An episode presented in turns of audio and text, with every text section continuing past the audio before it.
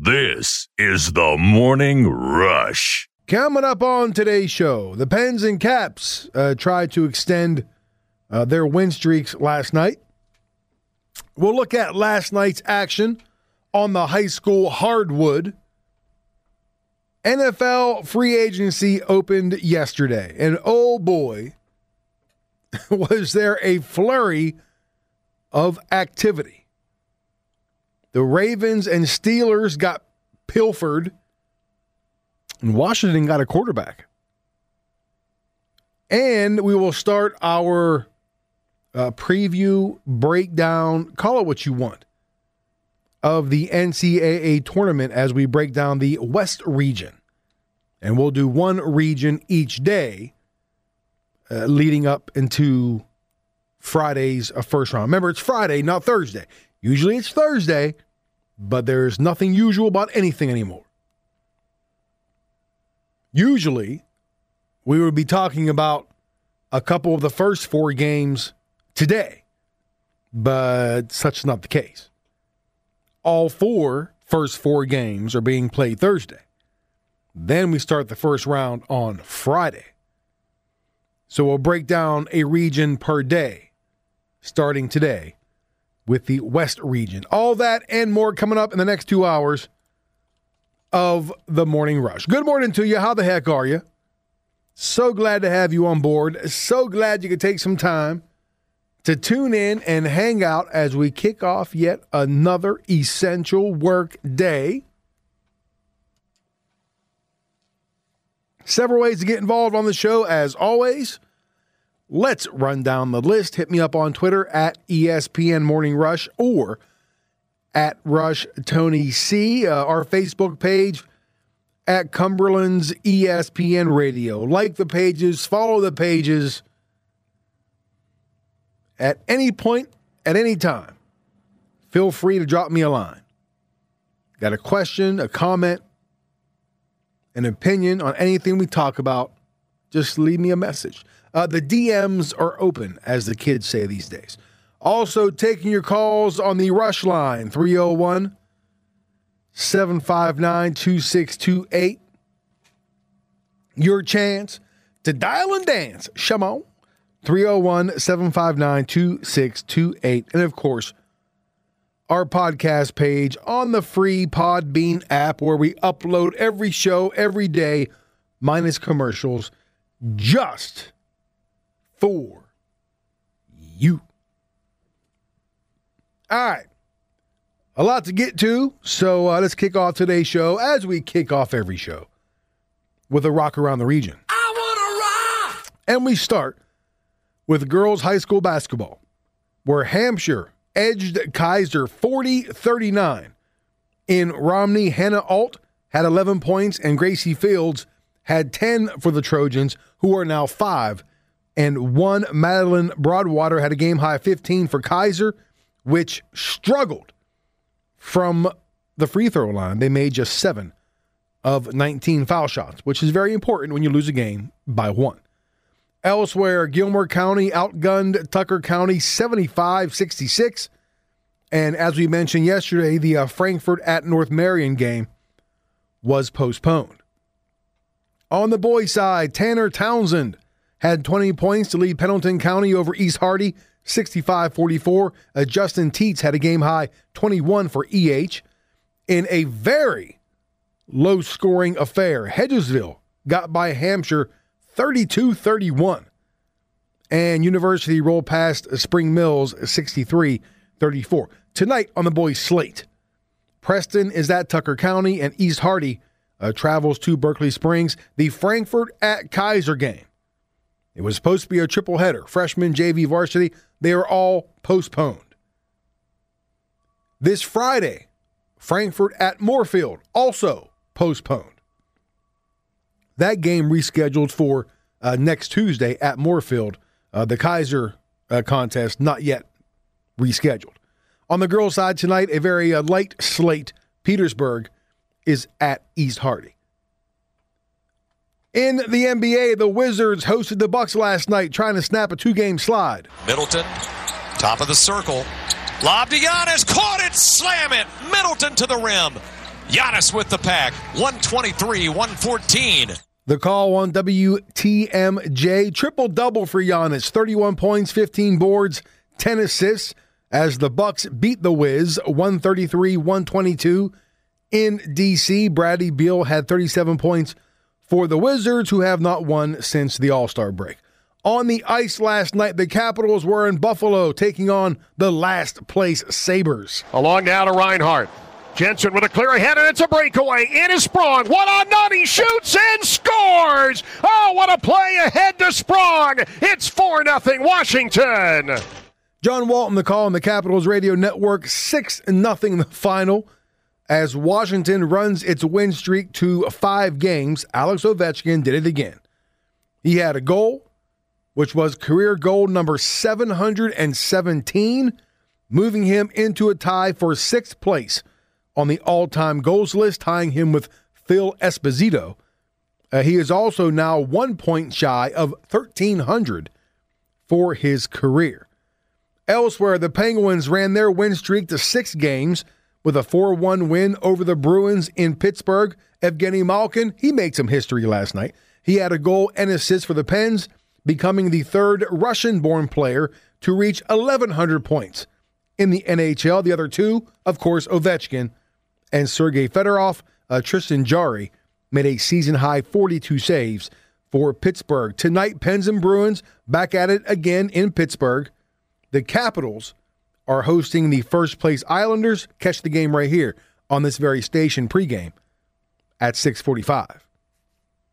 And in Major League Baseball, spring training action, the Orioles hammered the Pirates 12 to 3. Freddie Galvis, Austin Hays, and Jahmai Jones all homered for the O's. Ke'Bryan Hayes homered for the Bucs, and the Nationals lost to the Cardinals 4-2. Ryan Zimmerman hit a two-run homer for Washington.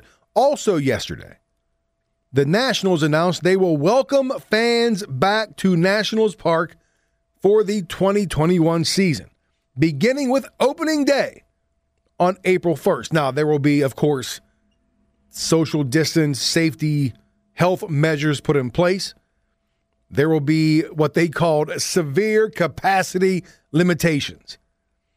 So the Nationals will offer ticket priority to Nats Plus members uh, based on tenure and ticket package. So, you know, don't expect to walk up to the window anytime soon. But it's a start, right? It's a start. Some fans better than no fans. I also saw the Nationals said they will not uh, they will not sell physical tickets this year. It'll all be digital. So they'll email you your tickets or you can download them from somewhere. No actual physical ticket to be presented at the gate, which makes sense. And that is your Rock Around the Region brought to you by the Caporale Group. All right, so NFL free agency. Yesterday was the very first day. And uh, as I mentioned at the top of the show, a flurry. It wasn't even a flurry, it was a blizzard of activity. Ravens, Steelers, and the Washington Fighting Riveras all either adding or subtracting. To me, the most interesting one is in Washington. A source told Adam Schefter that Washington was adding a little magic to its quarterback room, a little Fitz magic. That's right. Veteran QB Ryan Fitzpatrick will reportedly sign a one-year deal worth 10 million bucks that could grow to 12 million with incentives. With more, here's ESPN a uh, Washington reporter John Keim. Washington bought itself time by landing Ryan Fitzpatrick to start at quarterback this season. What they haven't yet done is find a long term solution at the position, a quest that will remain ongoing. But as one NFC assistant coach told me, it's a good signing because Fitzpatrick can be productive until they figure it out, and they won't be wasting a good defense. Fitzpatrick has thrown a combined 50 touchdown passes in his last 32 games and should help Washington be more aggressive going down the field. In cutting loose Alex Smith, Washington lost a strong leader at the position. They needed someone to replace that, and that's Fitzpatrick, a guy who has been beloved in his previous stops. Like Smith, Fitzpatrick has overcome a lot of obstacles in his career to now last 16 seasons. Washington had some magic moments in 2020. It hopes for a lot of Fitz magic in 2021. Now, according to uh, Schefty's source, Fitzpatrick is expected to head into training camp as the starter ahead of Kyle Allen and Taylor Heinicke, which makes sense. You don't bring him in if you don't plan on him to start. And it's really not a terrible signing for the old fighting Riveras. With Alex Smith being released, they had a hole to fill at QB. And we, we pretty much already know what they have in Kyle Allen.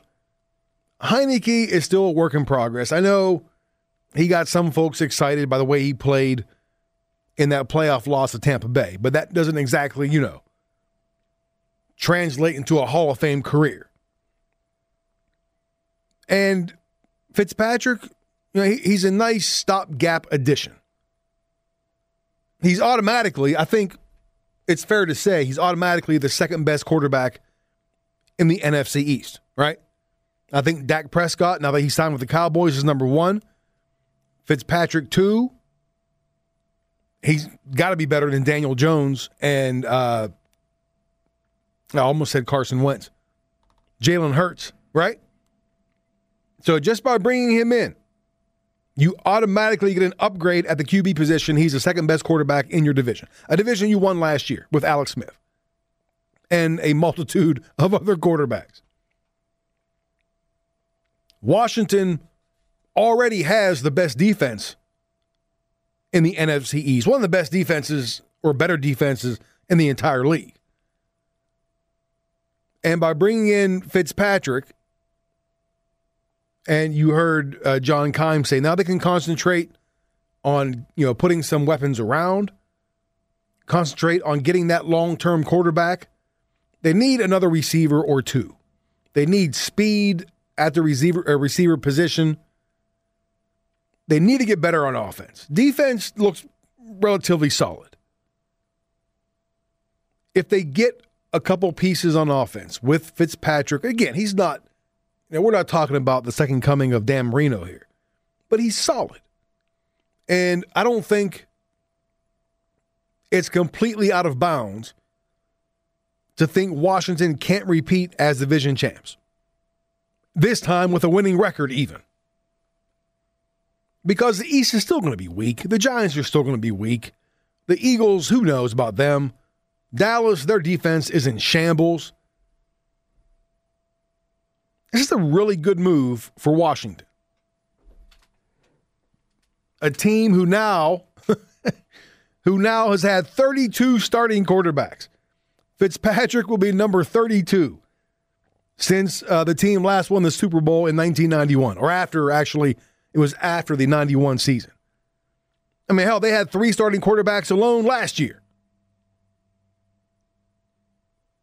And I know it's difficult to say that a journeyman QB can actually add stability to a quarterback room, but that's what Fitzpatrick can do. I mean, he's coming into his 17th season. Started seven games for Miami last year, and he was just, everybody loved him in that locker room. And he seems to understand who he is, right? He's the only quarterback in NFL history. This this is actually pretty amazing. He's the only QB in NFL history to start and throw touchdown passes for eight different teams. And unless something crazy happens and he gets beat out in training camp, Washington will be team number nine. I like the signing. I do. Does it make them Super Bowl contenders? I, I wouldn't go that far but I think it makes them better. It definitely buys them more time, you know, to figure out if their quarterback of the future is already there, which I don't think it is, or if they have to go out and get one either in the draft or free agency, which they should. And I think he's uh, he's better than Alex Smith. He's an upgrade from Alex Smith. As great of a story as Alex Smith was, Washington was right to release him. And Fitzpatrick is better. And he immediately puts them again in the conversation with for the NFC East title with that defense. He'll be a great leader. He'll be somebody that you know the other quarterbacks can look up to. He'll, he'll be a great leader for the team in general. I like the move. I like it, it won't get a ton of headlines, I don't think. I mean, they touched on it a little bit nationally last night, but uh, it might be one of those little under the radar moves. And the thing about Fitzpatrick that I love about this guy is, like I said, he knows who he is. And, you know, we talk about from a coaching standpoint, when a player understands and accepts his role, he becomes a better player. Right? Not everybody on a team can be the starting quarterback. Right? Not everybody on a team could be the starting running back. Or if you want to talk about basketball, not everybody can be the starting point guard. Right? You, you can only start five guys at a time or play five guys at a time on a basketball court. You know, somebody has to be the sixth man. Right? Somebody has to be the guy to go in and do the dirty work and grab a rebound or scrap for a loose ball. You know, not everybody can be the starting pitcher, the ace on a staff, but every staff needs a middle relief guy. And those players who understand their role on a team and they accept that role, they are more likely to excel at that role because they know who they are. They know what their role is, they know what their purpose is on the team, they get it, they understand it, they don't fight it. They don't try to pretend to be something on that team that they're not. That they are not capable of being. Ryan Fitzpatrick understands exactly who he is. he understands his role in the grand NFL scheme of things. He's not a Hall of Fame quarterback. Even though right now I think he ranks 10th among active quarterbacks with like thir- almost 35,000 yards passing. He's not a great quarterback, but he's better than serviceable. And he actually relishes the role of being this journeyman quarterback that bounces. This is his ninth team. But he goes from team to team. A lot of times he's an upgrade from the quarterback they already have. More importantly, he's a leader. He walks in there, he commands, you know, respect in the locker room. He knows who he is. He, he hey, he's Fitzmagic. he can go into a team and help. He doesn't try. He doesn't have to be Tom Brady. He knows he's not Dan Marino. He know you know he knows he's not a great the greatest QB of all time. He knows that his role this year will be going to Washington take Kyle Allen and Taylor Heinicke and, and, and put them one each under under each wing, help them grow in the quarterback room, while at the same the same time stabilize that offense, be a productive quarterback, and next year he'll probably be somewhere else. he knows that, which is what makes him pretty daggone good. So I like it. I like it. I like it. I like it. Good on Washington. Little Fitz magic in DC, baby. Come on. So while Washington was busy adding a passer, the Steelers were losing a pass rusher. So the Ravens, for that matter. We'll get to that next. Stick around. 102.1 FM, AM 1230, Cumberland's ESPN Radio. This is the Morning Rush. As I've mentioned several times on this show, I have a temper. Not just any temper, I have an Italian temper, which is always just bubbling underneath the surface. I'm like, it's like the Incredible Hulk. Like I'm just, I'm just always angry. I just do a good job of, you know, suppressing it. But every once in a while, it just comes out. And this this old laptop of mine, which if you've listened to the show long enough, you know is on its last, you know, megabyte. And the keyboard is shot. So much so I have to plug in another keyboard. But every now and then, I'll try to use you know just the regular keyboard and it doesn't work. And I lose my temper. And I just I just, you know, Hulk smash. That's basically what it comes down to. So during the break, I'm trying to type something up. Keyboard doesn't work. And I just take my fist and I ball it up and I just I smash the, the laptop. And in the process, I bite my tongue. So serves me right. serves me right for losing my temper. And really, what really makes it worse is I have a brand new laptop at home. Right? My wife knew that this this laptop I have was dying, so she got me a new one for Christmas, which is three months ago, and it's still in the box because I'm one of those guys who I get comfortable with the things that I've been using for um, this laptop. I'm comfortable with it. It's beat up, obviously, because I beat it up myself. Stains all over it, just keys missing.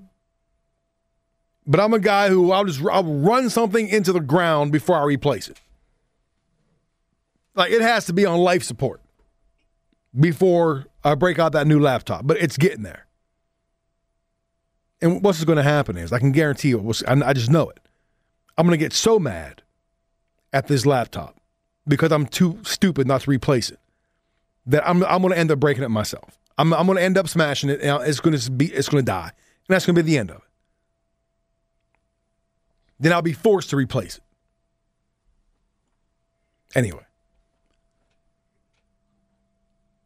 Rush line is open 301 759 2628.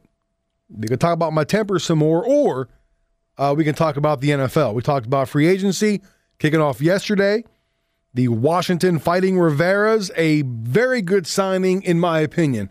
Uh, Ryan Fitzpatrick, a one year, $10 million deal to kind of bring that quarterback room together, help bring along Kyle Allen and Taylor Heinicke until Washington can really figure out its long term solution at quarterback.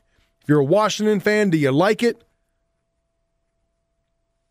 Let us know 301 759 2628 or uh, leave your opinion on our Facebook page at Cumberland's ESPN Radio or on Twitter at ESPN Morning Rush. Now, as I said before the break, while Washington was uh, adding a passer, the Steelers were busy losing a pass rusher. Uh, linebacker Bud Dupree, he's gone. He told ESPN's Jeremy Fowler he is signing with the Tennessee Titans, a deal that will pay him more than 16 million bucks per year. Dupree, one of those guys, you know, he was a first round pick out of Kentucky and really got off to a bumpy start in Pittsburgh. He kind of he had four relatively lackluster years to start his career.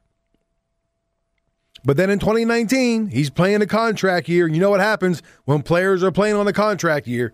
He had his best season in 2019. 68 tackles, 11 and a half sacks. So good that the Steelers slapped the franchise tag on him and he played under the tag last season. And look, he was on his way to another strong year 31 tackles, eight sacks. But then he tore his ACL against the Ravens in week 12 and his season was over. And he's going to be, assuming he's 100% healthy, a good addition to that Tennessee Titans defense because they haven't had a pass rusher reach 10 sacks since Brian Orakpo had 10 and a half back in 2017.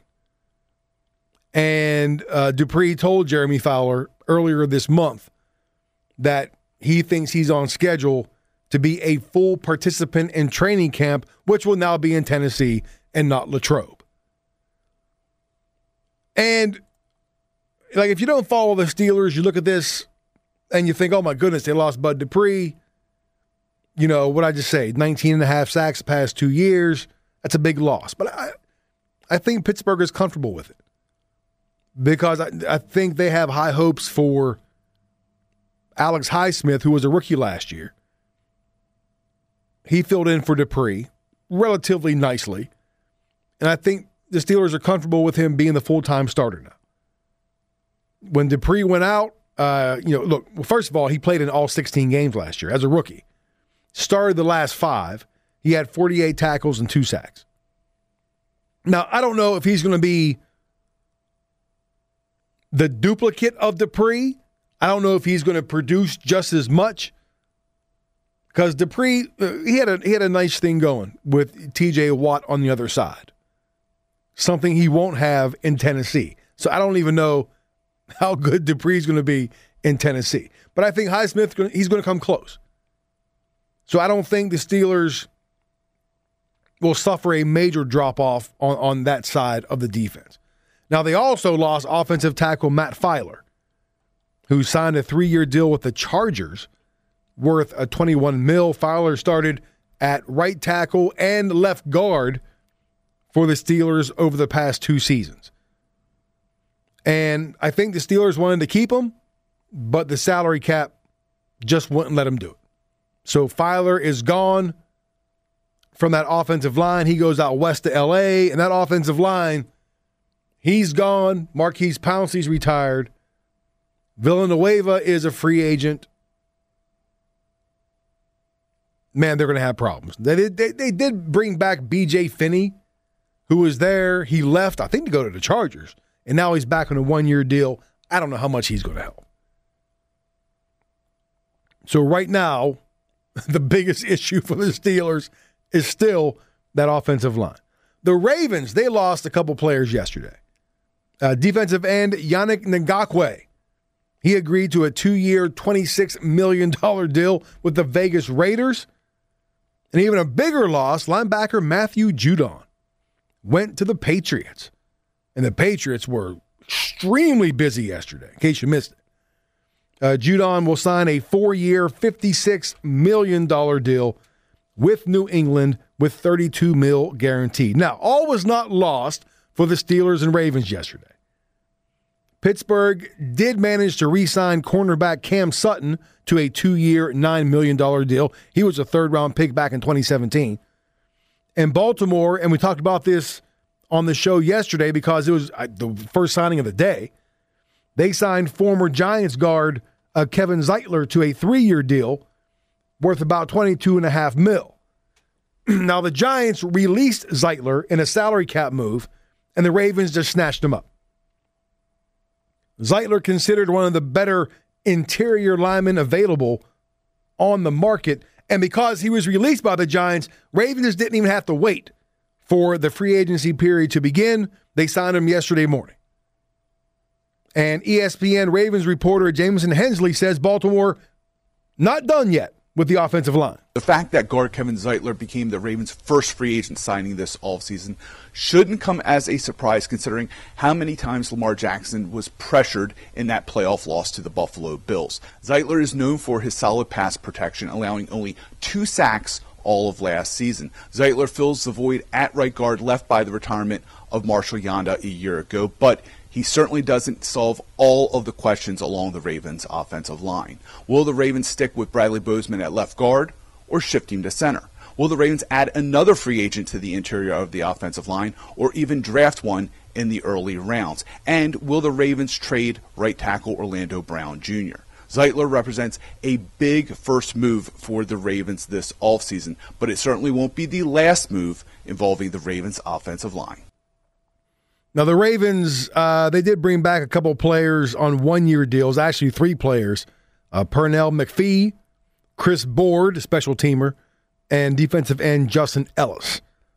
So, just some the thing, the question I have the Steelers signing Cam Sutton to that two year, uh, $9 million deal, what does that mean for Mike Hilton?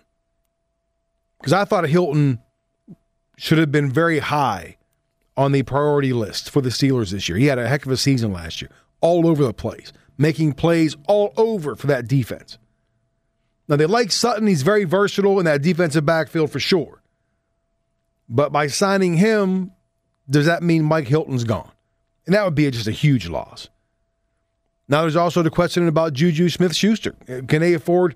I, one, I saw one, one report yesterday where he already told teammates that he doesn't expect to be back, that he wants to be back, but the Steelers just don't have enough salary cap space to sign him. And we have a lot of, a lot of teams in that situation this year with the lower salary cap, cutting loose players who they normally wouldn't, or not being able to, uh, you know, to afford re-signing a player they nor- they normally would. So now the Sutton deal is done for the Steelers. I want to see how the dominoes fall and where, you know, if they can fit in Mike Hilton, which I think if they, they can, they should definitely try because, like I said, he was really good last year. So that was the Ravens, the Steelers, and the uh, Washington Fighting Rivera's action yesterday. There was some other big free agent news, which we'll get to next, involving the Saints the Buccaneers and the Patriots were just ultra busy yesterday. Stick around 102.1 FM, AM 1230, Cumberland's ESPN Radio.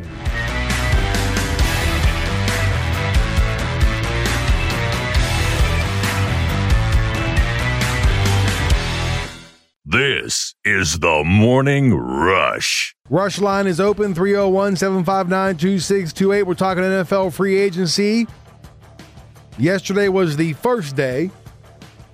Now, none of the contracts can be official until uh, 4 o'clock tomorrow. But there's a really, really, really good chance that if a deal is announced, that is going to be done. We talked about Washington signing Ryan Fitzpatrick to a one year deal. The Steelers signing Cam Sutton. They lost Bud Dupree and Matt Feiler. The Ravens signing uh, Giants guard Kevin Zeitler, but they lost Matthew Judon and Yannick Ngakoue.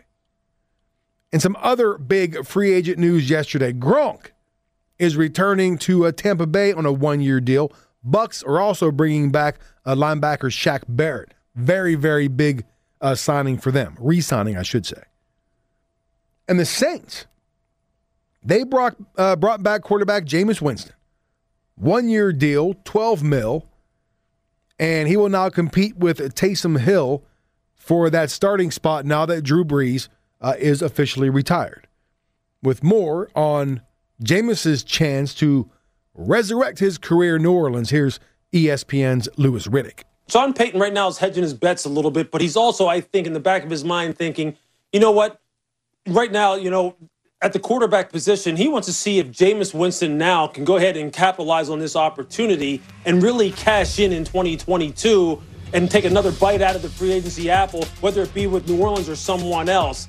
And, and Jameis is betting on the same thing because they know this in 2022 when they anticipate that the cap's going to go up again, that he's going to be possibly sitting there in line for a huge payday. He's at the perfect place right now with Sean Payton where he can resurrect his career as a starter, provided that he beats out Taysom Hill in terms of the quarterback competition, and then just go ahead and take off from there. I am, I am of the belief that this quarterbacks can really improve their decision making and accuracy, whereas in the past, maybe people didn't think as though that you could really do those kind of things. But Josh Allen proved that this year, that with work and maybe some technique modification, you can really improve your ability to throw the football with accuracy from a mechanic standpoint. And with Jameis, it's really just about a decision making standpoint. I think this is the perfect marriage.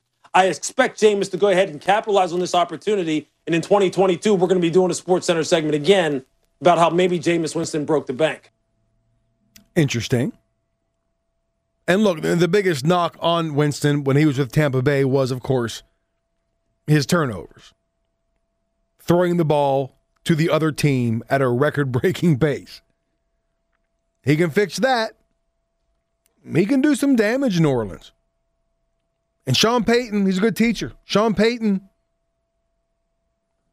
I think, can get it done. I think he could turn Jameis Winston around. And it's a good deal for Winston. It's one year. It's one year. If Payton gets him to the level that he needs or that he wants, Jameis Winston's going to go off this year. He still has so many weapons with the Saints. And then, like Louis just said there, he'll break the bank the following season. But just you got to quit turning the ball over. The busiest team yesterday, and some of you won't like this, was New England. Bill Belichick and the Patriots obviously not happy with how their season ended up. You know, last week they brought back Cam Newton on a one year deal. Most people were like, eh, so what? Newton wasn't very good.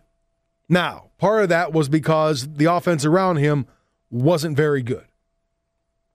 Patriots took steps, uh, steps to fix that yesterday. They signed receiver uh, Nelson Agholor away from the Raiders, a two year, $26 million deal.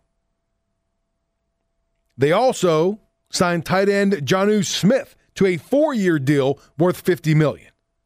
So there's two pass catchers right there. They also signed receiver Kendrick Bourne away from the 49ers. Bourne, he's only 25 years old, uh, had 667 yards receiving and two touchdowns with San Fran last year. And we already talked about on the defensive side, they signed Matthew Judon away from Baltimore. What, was the uh, the numbers there? Uh, four years, 56 mil. The Patriots spent around 150 million dollars yesterday on the very first day of free agency. the very first day.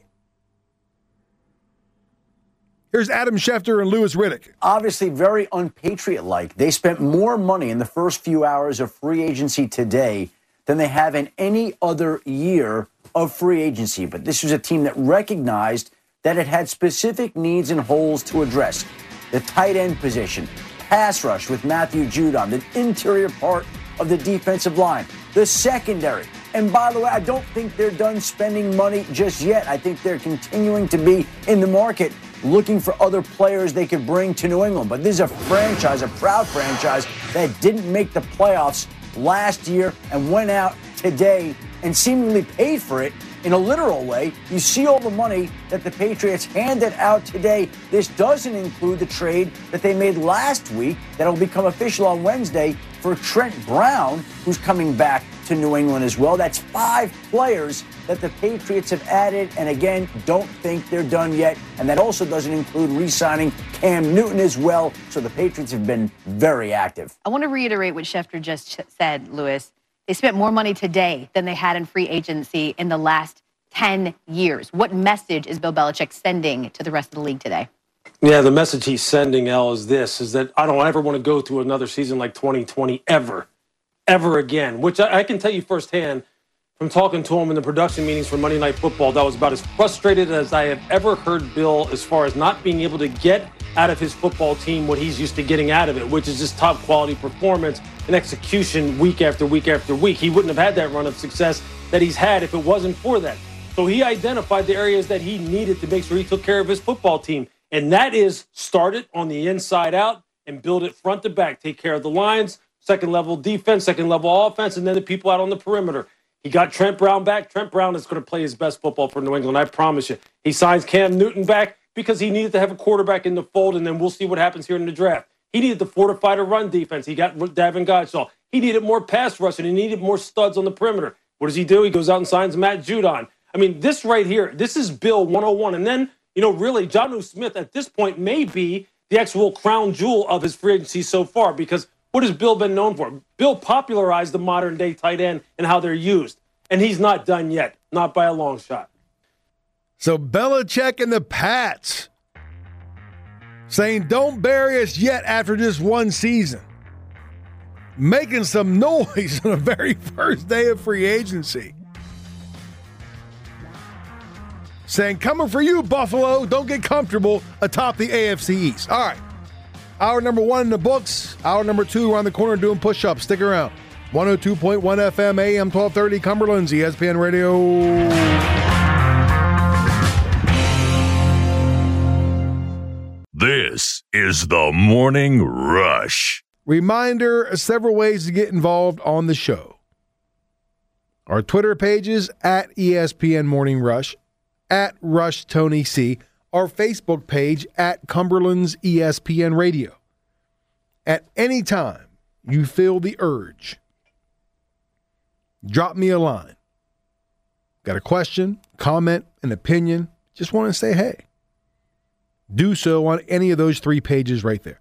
Also, taking your calls on the rush line 301 759 2628. Your chance, as we say here on the show, to dial and dance. Shimon 301 759 2628. And of course, our podcast page on the free Podbean app. In case you missed any of the last hour, we talked all NFL free agency last hour. Or you miss any other previous shows, they're all there on our podcast page on the free Podbean app. Last hour, we talked about Washington signing quarterback Ryan Fitzpatrick. Little Fitz magic in D.C. Come on now. To a one year deal. The Ravens, they sign uh, offensive lineman Kevin Zeitler. They lose Matthew Judon to the Patriots. And they also uh, lose Yannick Ngakoue as well. The Steelers lose Bud Dupree, but they do re sign a cornerback Cam Sutton.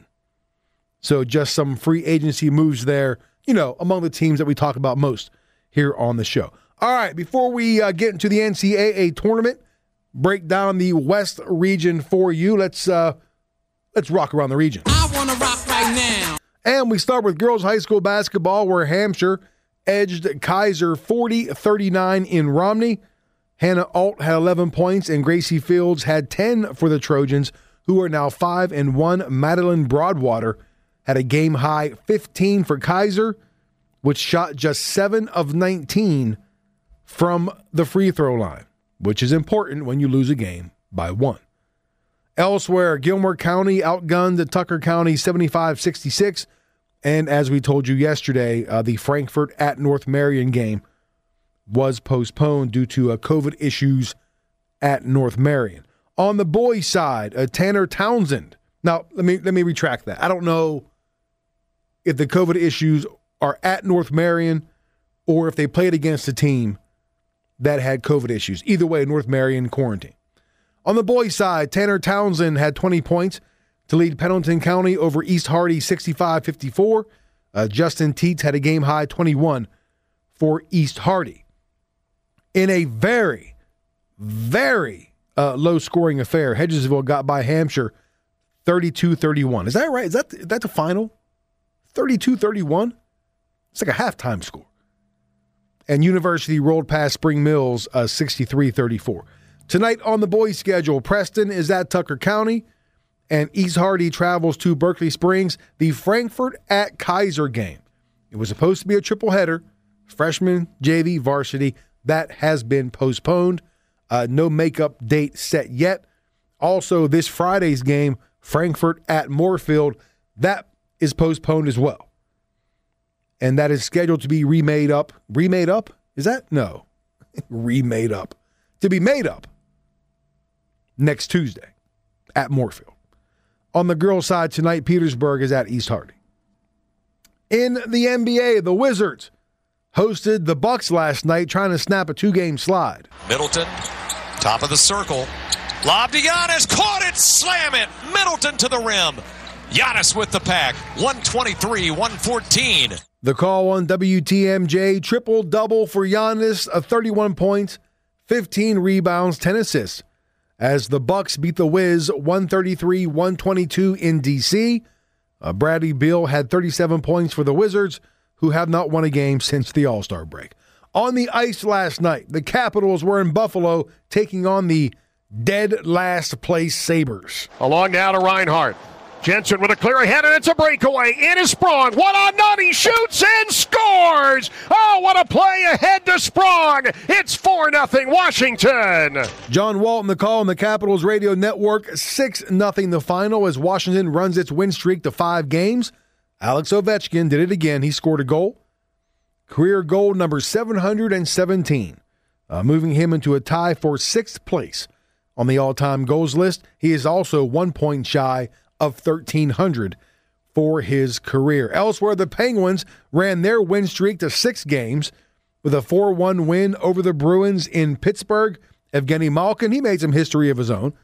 Uh, he had a goal and assist for the Pens, becoming the third Russian born player to reach 1,100 points in his career in the NHL. Of course, Ovechkin is one of them, uh, Sergei Fedorov, the other one. Uh, Tristan Jarry made a season high 42 saves for Pittsburgh. Pens and Bruins back at it again tonight in Pittsburgh. The Capitals are hosting the first place Islanders. Catch that game right here on Cumberland's ESPN Radio, a pregame 645 puck drop at 7 o'clock. In Major League Baseball, spring training action yesterday, the Orioles pounded the Pirates 12 3. Freddie Galvis, Austin Hays, and Jahmai Jones all homered for the O's. Ke'Bryan Hayes homered for the Bucs, and the Nationals lost to the Cardinals 4 2. Ryan Zimmerman hit a two run homer for Washington. Also, yesterday, the Nationals announced they will welcome fans back to Nationals Park for the 2021 season, beginning with opening day against the Mets on April 1st. Now, due to, as they call, severe capacity limitations, they're only offering tickets uh, to Nats Plus members, or they're offering ticket priority, as they call it, to Nats Plus members based on tenure and ticket package. So they got the okay, the green light from uh, the government there in D.C. They're allowed to have 5,000 fans at home games when the regular season starts.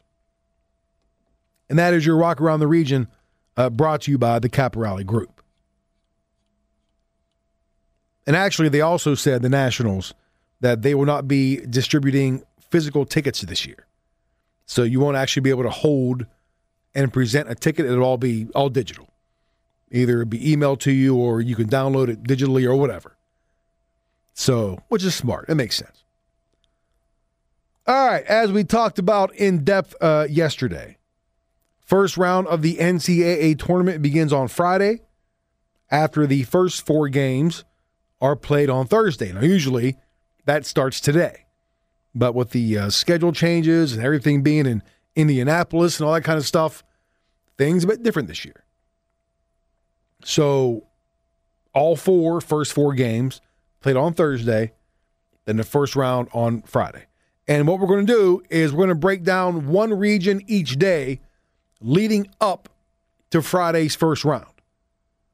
So we'll start today with the West region, and then we'll go another region tomorrow, then Thursday, then Friday, and then boom, everything kicks off and away we go. And as we mentioned yesterday, Gonzaga, the top overall seed in the entire tournament in the West region. And right now, the Bulldogs or the Zags don't know their first round opponent. It'll be either Appalachian State or Norfolk State who play each other in one of those first four games on Thursday. And quite frankly, uh, it doesn't matter. it doesn't matter who wins that game.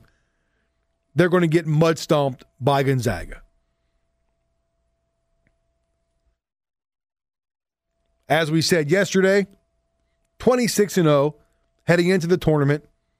The last team to enter the tourney undefeated since Kentucky in 2015. Now, Kentucky, you know, that team lost in the Final Four to Wisconsin.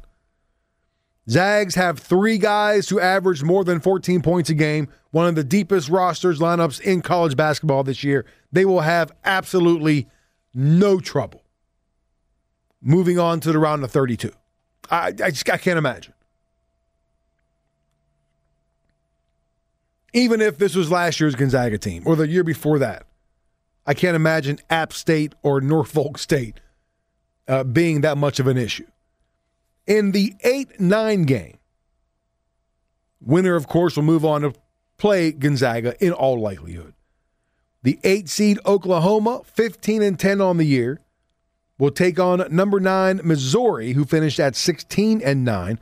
Both teams uh, had their issues down the stretch. Oklahoma lost five of its last six games.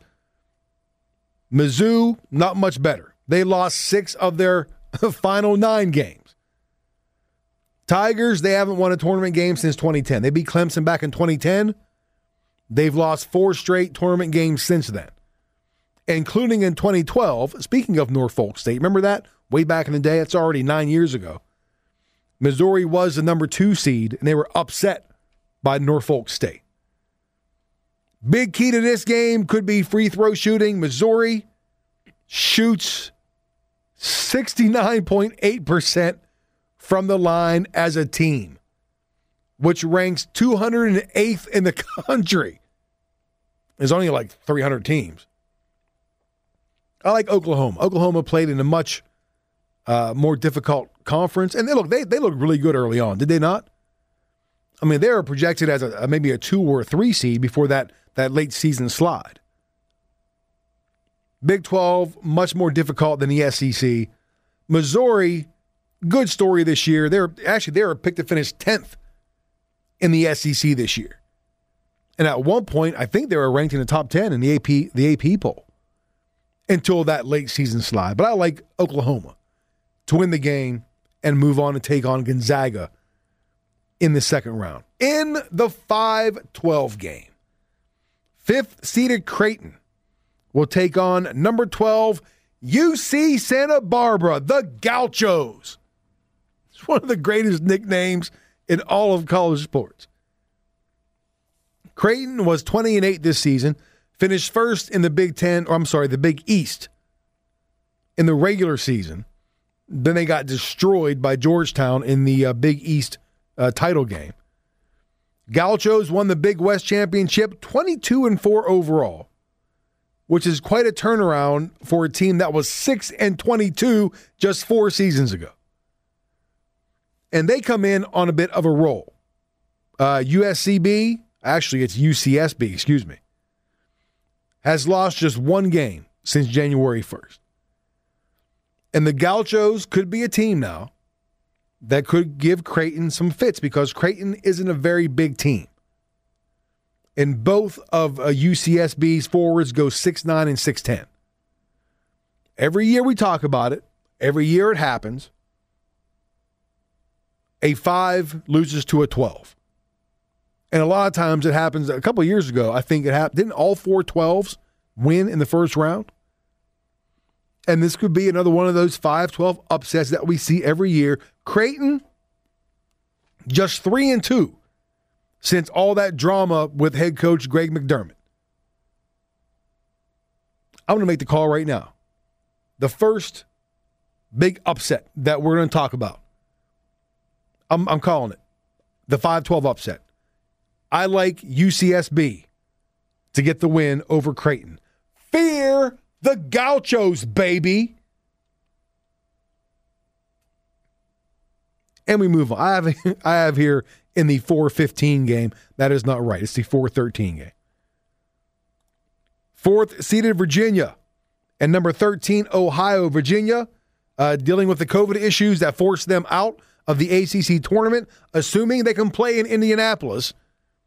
They are technically still the defending champion because last year's tournament never happened. So, assuming all goes well and they can make it to Indy and actually play, they will be there to defend their national championship. Ohio, the Bobcats, uh, they won the MAC tournament title as the fifth seed. And they actually knocked off three of the top four seeds to win the MAC title, scoring more than 80 points in all three victories. Now, here's a kicker. They will not score 80 points against Virginia. Now, this is not, you know, the Virginia defense of old of two years ago. But it'll definitely be enough, I think, to beat Ohio, and the Cavs will advance. In the 6 11 game, look out for this team right here. I, I mentioned this yesterday. I thought USC was underseeded. The Trojans out of the Pac 12, they are the sixth seed and they have Pac 12 Player of the Year, Evan Mobley. And they will take on either number 11, Wichita State, or number 11, Drake, depending on who wins. They play each other in one of the first four games on Thursday. There has been an 11 seed. We've had an 11 seed beat a 6 seed in each of the past 15 tournaments. But this won't be one of them. this won't be one of them. Wichita State, sneaky good. Drake got off to a great start this year. But Evan Mobley is a beast. He's a surefire NBA lottery pick. I like the way things have kind of set up for USC, even though they were underseeded. I kind of like the way things they have a really good shot. And let's let's be real, we don't pay a whole lot of attention to the, the West Coast around here. There, there is definitely an East Coast bias because a lot of those games are played late. And unless it's a, a Friday or Saturday, unless you're a college hoops junkie, you're really not putting a whole lot of attention into Pac 12 basketball. USC is good. Evan Mobley is really good. He's a seven footer. And players like that can cause serious issues for opponents in the NCAA tournament. And I like the way things are setting up for USC because I think they win that game against either Wichita State or Drake. Then the next game could be against Kansas, and Kansas is having issues of its own. Because in a 314 game, Kansas is going to face Eastern Washington. Kansas has the big man, David McCormack, right?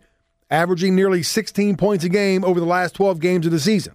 He missed the Big 12 tournament due to COVID protocols. I'm not sure what his status is right now. I'm not sure if he could play in the NCAA tournament. Because Kansas and Virginia, the two teams, along with Duke, that had to drop out of their conference tournaments because of COVID issues. And if McCormack can't go or he's not 100%, that's going to be a problem for Kansas. Because Kansas, look, they struggled big time in the middle of the season. I mean, it almost looked like there was a point where they wouldn't even make the tournament. But they got hot down the stretch because David McCormack got hot down the stretch. As I said, 16 points a game over the last 12 games of the season. If he can play in the NCAA tournament, Kansas is going to have a short stay uh, in Indy. Now, they still should be good enough to get past Eastern Washington, the Big Sky champion. But it won't be enough to get past USC in the next round. And that would be a tremendous matchup, by the way. The big man, Evan Mobley, and the big man, David McCormack. That would be tremendous. In, a day and age where big men are going the way of the dinosaur in basketball, that would be fantastic. But the way things are setting up, I, I do believe at last check, Kansas had to keep uh, three players home from Indianapolis. Who knows? They might not even be able to play. Because remember, the cutoff is 6 o'clock today. The cutoff is 6 o'clock today. After 6, all these teams are set in stone in the tournament. They can be replaced up until 6 o'clock. After that, they're all set in stone. If a team can't go, then they just forfeit and their opponent moves on. I think things are setting up real nice for USC to make a trip to the Sweet 16. Real nice. All right, we'll take a break. Got some news and weather coming up. When we get uh, back, we'll continue this breakdown of the West region. The 7 10 game. A, uh, as they say, a contrast in styles for sure. We'll pick up there when we come back. Stick around. 102.1 FM, AM 1230, Cumberland's ESPN Radio.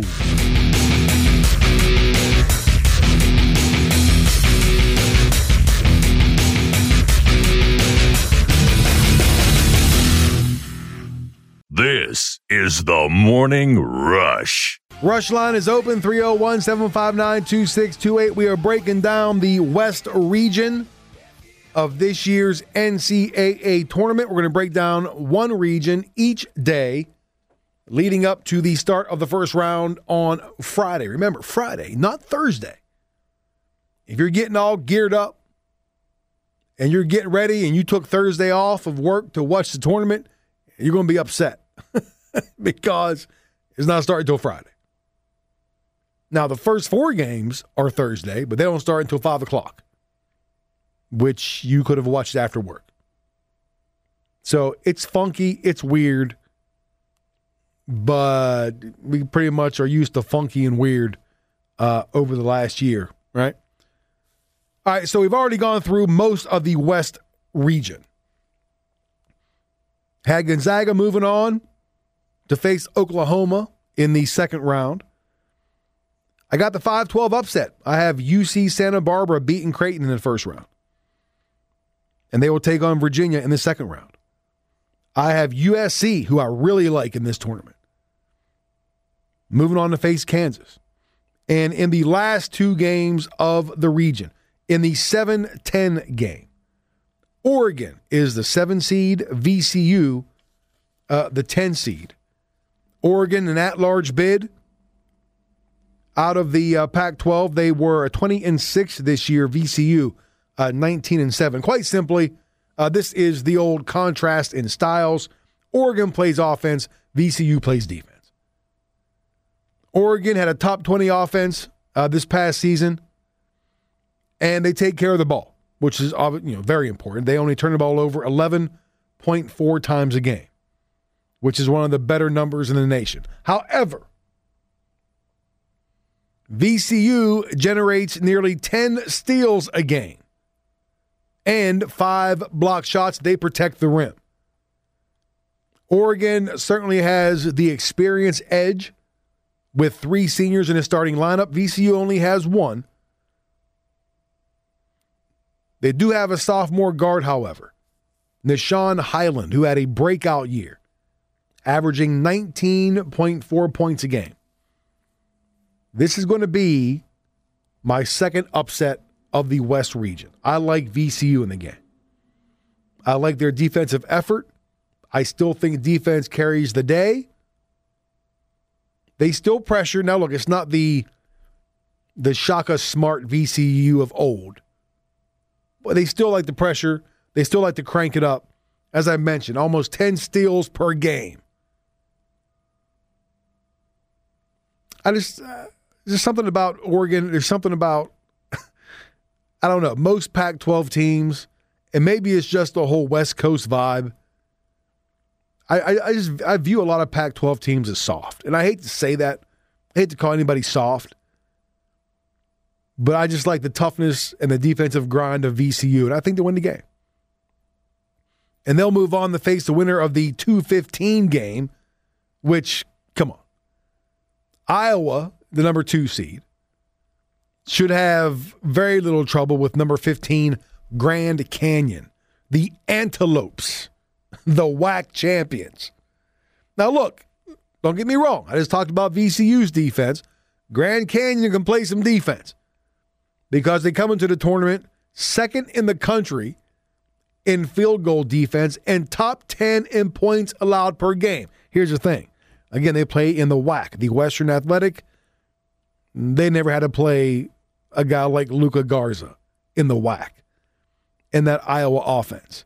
It's not going to happen no disrespect to Grand Canyon, but you know, defensive numbers can be a little bit lofty when you're playing in the WAC. So I like Iowa to move on, as you can imagine, uh, to the round of 32. So that leaves us now in that round.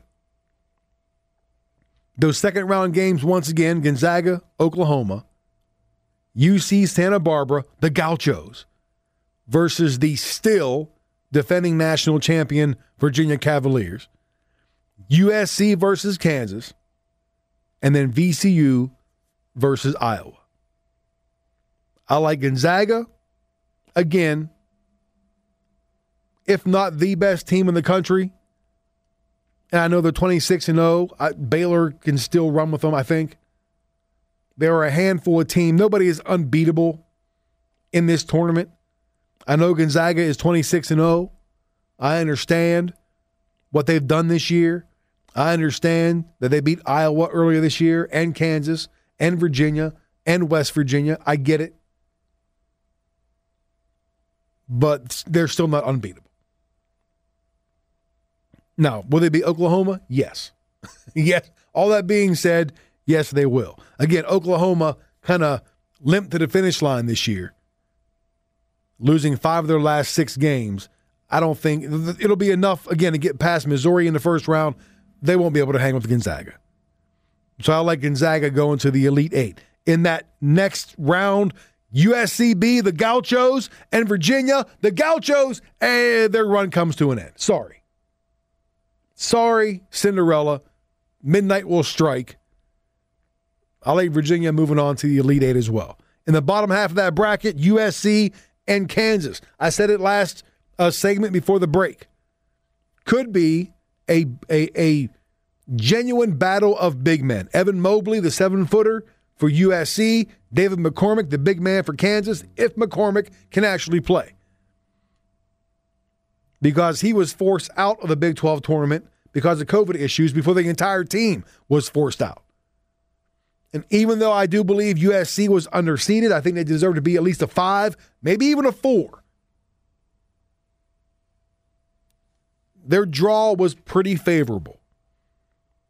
Getting one of the winners of the first four, either Wichita State or Drake in the first round, and then getting Kansas in the second round.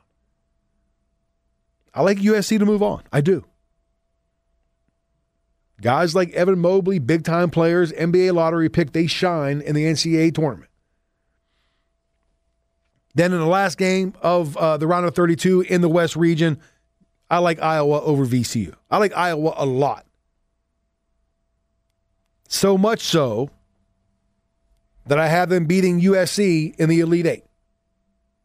Or not the Elite Eight, the eight in that region, I should say. I know the Elite Eight is the national thing. I'm looking at the final eight teams of the region, the Elite Eight of the West region, even though there's only four teams left. I'm confusing myself over here. Anyway, I like Iowa over USC in the region uh, semifinals. Let's put it that way. And I like Gonzaga to beat Virginia, which takes us to the West region final. And I like, believe it or not, I know this is crazy. People were going to call me crazy. Won't be the first time, won't be the last. I actually like Iowa to beat Gonzaga and go to the Final Four fully understanding that Gonzaga beat the brakes off of Iowa earlier this year. I fully get it. I understand it. But there's something about Iowa that I just really like. Not that I don't like Gonzaga, don't get me wrong. But Luka Garza, National Player of the Year candidate, an experienced team. I I don't see Gonzaga. I, I guess part of it is I don't see Gonzaga going undefeated. I don't see them winning the national championship undefeated. I just don't see it happening. You know, since Indiana's uh, perfect season in 1976, Gonzaga is the sixth team to go into the tournament undefeated. Obviously, the previous five all lost. And we talked about most recently in 2015, uh, Kentucky, and that just great team lost in the Final Four to Wisconsin. I don't see Gonzaga running the table. They have to lose eventually. And I think it's going to be to Iowa. I think Iowa learns from that first game. I got to find the score here real quick. I know it was a blowout. I'm pretty sure it was a blowout. And again, way early in the season when they were still playing non con games. Let me try to find, let's see here. Uh, but I got to consult the bones real quick. Iowa, here we go. Early in the season, they lost to Gonzaga. What was that final score? 99 to 88. So it wasn't a blowout, it was 11 points. But still, Iowa gave up 99 points. They almost gave up a hundo to Gonzaga. So I know it's crazy to think that Iowa can, you know, turn the tables. I just like them. I like them. And so the first region of the four we will preview that we will go over, I have Iowa beating Gonzaga in the West Region final and making it uh, to the Final Four. So there you go. And, and, and another part of that is the fact that Iowa played in the Big Ten. Iowa played in the Big Ten, which was by far, undoubtedly, no question about it, the most difficult conference in, in, in the country. That was the best, with all due respect to the Big 12, which was the second best conference in the country. The Big Ten was the best. It was the more difficult, it was the more challenging. And so games against Illinois and Ohio State and Michigan I think Iowa is just going to have, they're just going to be tested more because look, once Gonzaga got out of that not conference schedule and got into the, the West Coast Conference, it was cruise control. It was cruise control, which I think hurts them. And I've talked about it before. They don't belong on the West Coast. They should have went to the Pac-12. They should have found some way because I think for all the good that Gonzaga and Mark Few has done over the past, what's it been now? At least 10 years, right? As good as they've been, they've gone from the Cinderella mid major to a major player in college basketball. But if for as, as good as they've been, and for the runs they've made in the NCAA tournament, they've only been to one Final Four. And I think playing in that West Coast Conference hurts them because they just don't have that steam coming down the stretch. They had it early on when they were beating Iowa and Virginia and West Virginia and Kansas. They had it early on. But then I think once they get into West Coast play, I just think they, they lose something because they're just not challenged. I know BYU challenged them a bit in the West Coast title game. BYU was up by 14 in the first half, but it's it's, it's BYU. Gonzaga will get to the region final on on their talent alone. And it is. It's a very talented roster. But then I think push comes to shove in that region final. I think Iowa, because they played in the Big Ten this year, despite what happened early in their season, I like them to move on. Because I just don't see Gonzaga finishing the season undefeated. All right. So that's one region down. Iowa in my final four. Tomorrow, we'll break down the South region where Baylor is a number one seed for the first time in school history. All right, one final break. Come back to wrap things up. Stick around. 102.1 FM, AM 1230, Cumberland's ESPN Radio.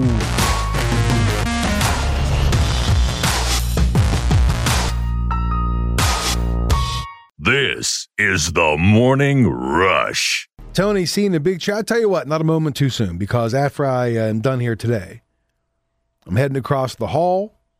I'm putting the show up on our podcast page on the free Podbean app. Then I'm heading out to get my first uh, vaccine shot. My first COVID vaccine shot. I cannot wait. I am pumped. I am hyped. I am stoked. I'm ready to go. Roll up my sleeve and let's go. Hold on one second. Jesus, phone. we have two phones in this studio. We have the one that I take calls on, 301 759 2628. Then we just have a regular uh, headset, which I usually mute, which I did not this morning. So if you heard that, that's what you heard. Anyway, uh, we're talking NCAA tournament last segment and breaking down the West region. Again, we're going to break down one region each day leading up to uh, Friday's first round. Some more news out of the NCAA tournament. Uh, multiple referees have been sent home already due to a positive COVID test and contact tracing. One official tested positive yesterday, and he had interacted with five other officials, so all six have been sent home. Four of the referees have been replaced from a pool of reserve refs. Uh, two will not be replaced. So there you go. I guess, and you know, you hate to have anybody test positive or you know any anything like that. I guess it's better to catch it yesterday before the game start on Friday or actually Thursday, right? It says the NCAA has a total of sixty uh, referees in Indianapolis. So I guess it's down to 58 now because two weren't replaced. I'm telling you, it's only a matter of time. We're going to have a team drop out. If not by the six o'clock deadline today, it's going to happen sometime uh, during the tournament. Player, coach is going to test positive, and there's going to be issues. I just I don't see how. Even though I know it's all in one controlled environment in Indianapolis, I I don't see how all 68 team, you know what I mean? It's going to happen. So get ready for it. All right. Uh, before we get out of here, before we skedaddle today, let's look at the player who delivered last night, brought to you by All Seasons Landscaping and Supply Yard.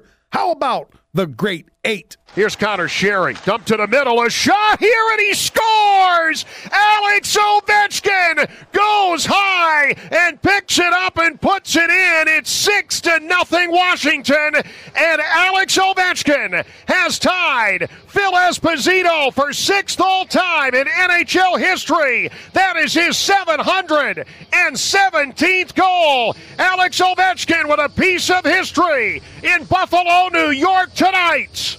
John Walton, the call on the Capitals Radio Network. You heard the man say it. Ovechkin. Goal number 717 last night.